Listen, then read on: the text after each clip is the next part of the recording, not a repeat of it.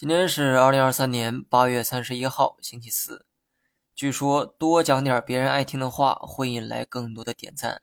那我今天就说点好听的哈。我对未来的市场啊，始终保持着乐观，只不过最近两年市场的表现不太好罢了。但是回过头去看上一个两年，从二零一九到二零二一，股市涨得非常给力，所以别总怪大盘跌了两年，涨的时候你不在而已。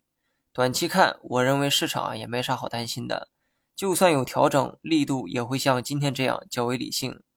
我们呢把目光放在最近三天的行情，第一天大阳线反弹，后两天均是小阴线回落。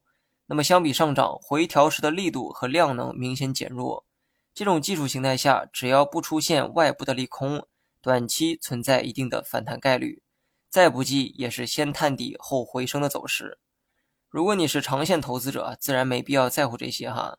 你只需要记住，大盘来到三千点附近就值得买。你最应该做的是控制好仓位。针对短线客，我的首要建议是别去玩短线。理由呢，之前也说过，这里啊不再赘述。但如果你非要去做，那么除去突发利空的情况，见低点加仓也是不错的选择。另外，我目前还是持仓不动的状态。